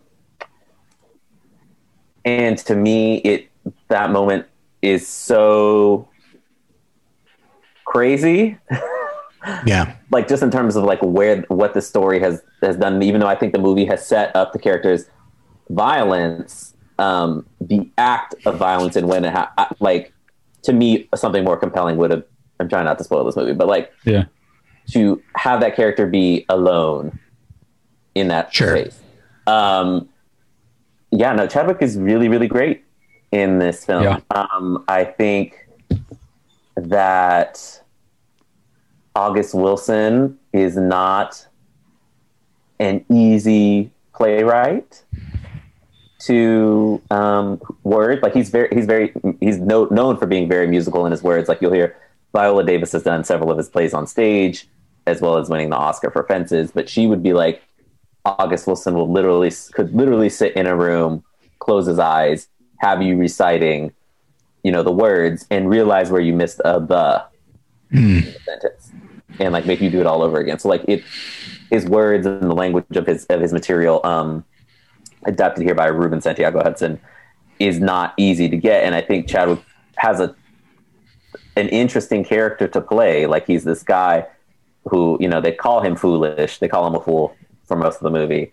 And he's got he's got like this forward thinking and he's got, you know, this youth about him that he's like, Oh, I'm all things are gonna work out for me. And then they're joking a little bit too much and you get slapped with a monologue about what happened to his mother. Mm. Yeah. His father. And it's like, oof. And it appropriately stops the movie. Um, and he's really great in it, and you could see how that would come out, and then he, you know, things start happening, and he's really playing with this, and it's it's just interesting to watch.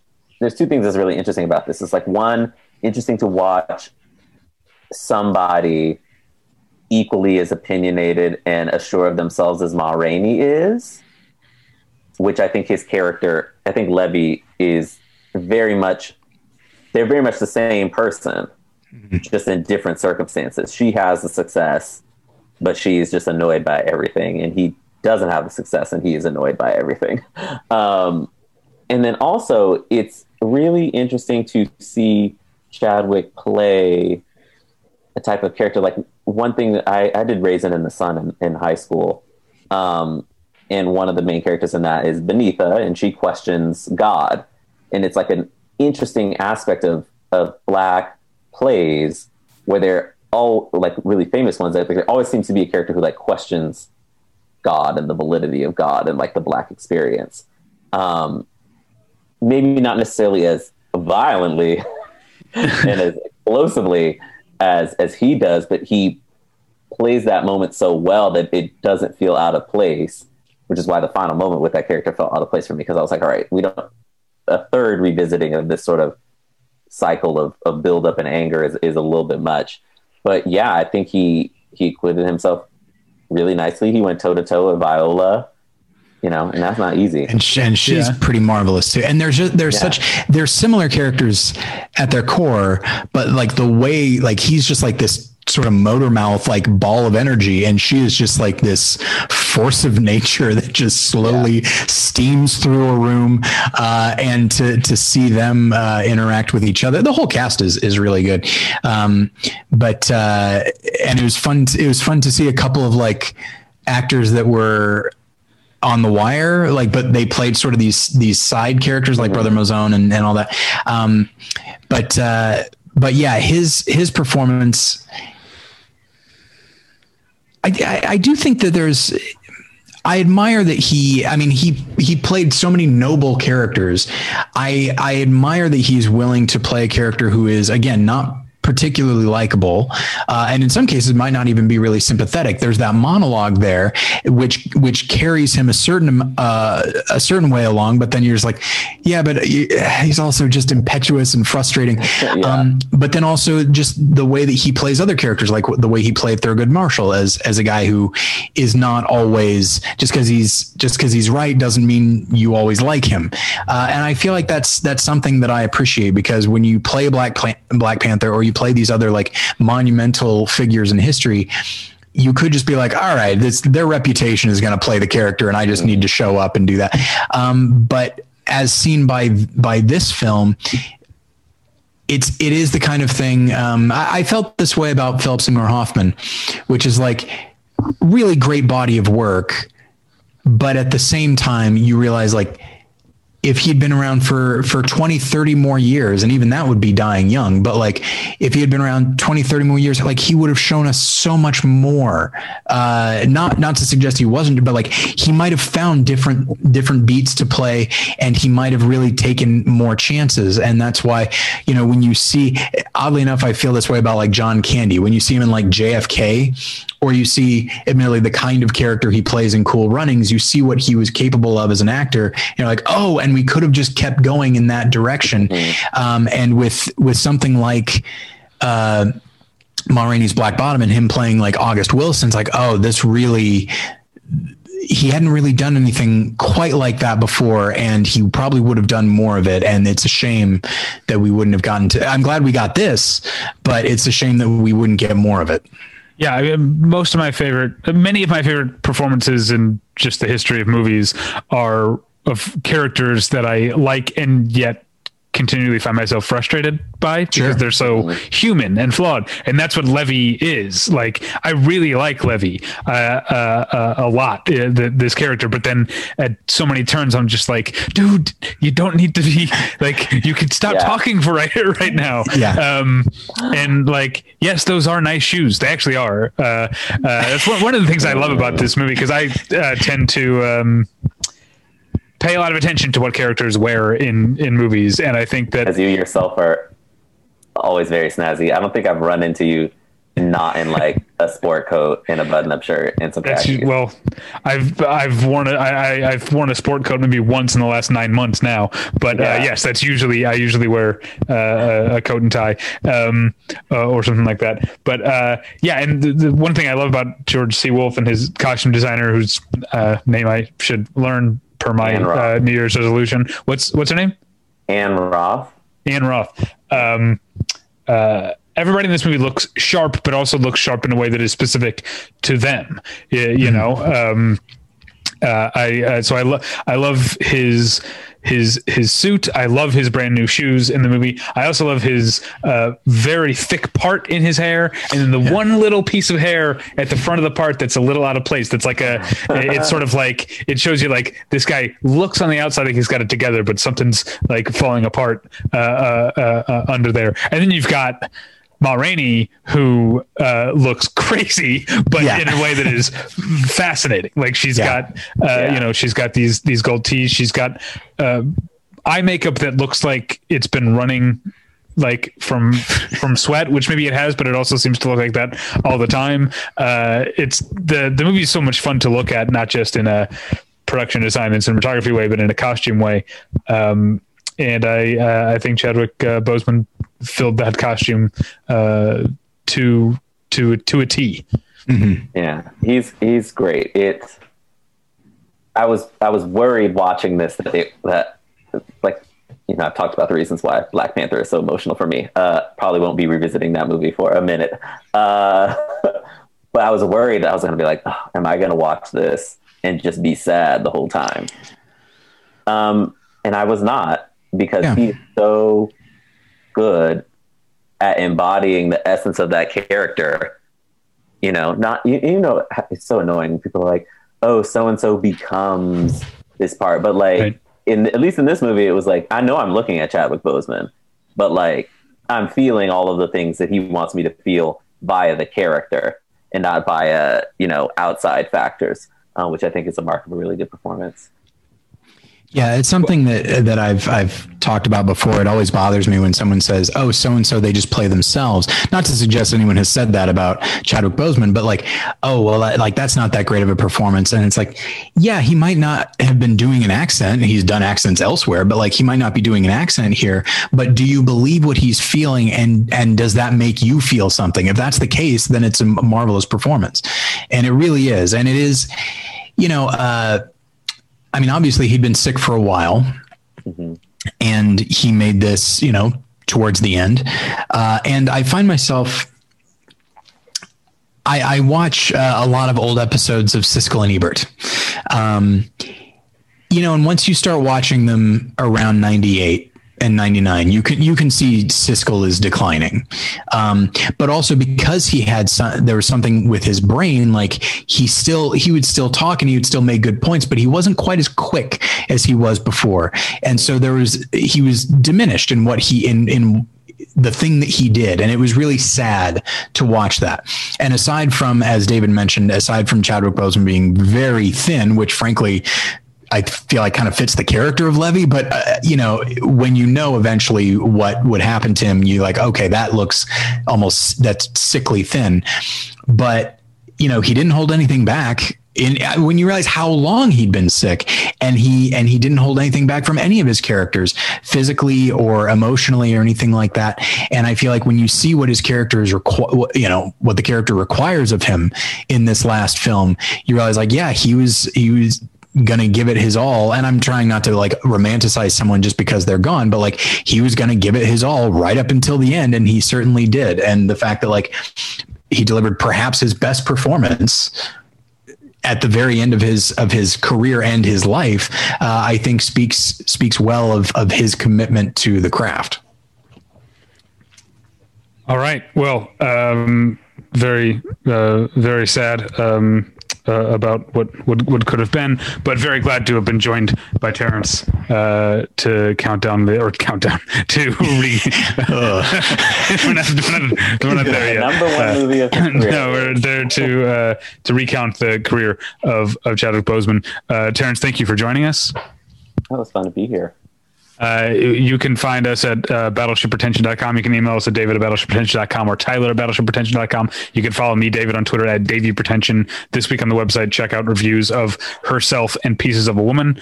For me, uh, you can find Tyler on Twitter at Tyler Pretension. Tyler, do you have anything to plug this week? Uh, not this week, but there's uh, stuff coming up. And Terrence, where can people find you should you want them to? Uh, ooh, that's a, that, that caveat in there. Uh, you can find me on Twitter at Terrence B Johnson. That's Terrence with one R, no A. Um, and then I'm at lenoirauteur.net, L E N O I R A U T E U R dot net. Uh, I should hopefully be wrapping up my 2020 movie watching in the top 10 at some point this month with other, you know, sort of year interviews of the longest year that we've ever lived. Yeah. well, uh, uh, and and just wanted to remind everyone before we sign off because I just forgot until right now um, to uh, to pre-order. Uh, were you going to say this, David? Sorry, did no, I? I had forgotten you? until you until you yeah, said yeah. it just now. Yeah, we're not good at this, David. Yeah. You'd think we'd be better, um, but yeah, uh, the book, uh, the 101 best movies of the 2010s, which will be made available uh, later this month, I believe. Um, everything looks like that's what it's what it's going to be. Uh, but you can pre-order it right now for 14.99 uh, plus uh, shipping. We only ship at the moment in the United States, but I'm looking into international uh, soon. But uh, yeah, so just go to battleshippretension.com and on the on the left hand side of the of the page, you will see a button um, that you can click to to get your to pre-order your your copy, and you guys will be the top priority. Uh, once we get uh, the shipments in, we're sending them to you guys first. And then maybe we'll hold off on a couple days for everybody else. Yeah. But uh, but yeah, so uh, we're very I, we're very proud of of the book, and a lot of people contributed to it, and uh, I think you guys will like it quite a bit. All right, so uh, thank you again, Terrence, for being here. Thanks for having me. Thank you at home for listening. We'll get you next time. Bye. Bye.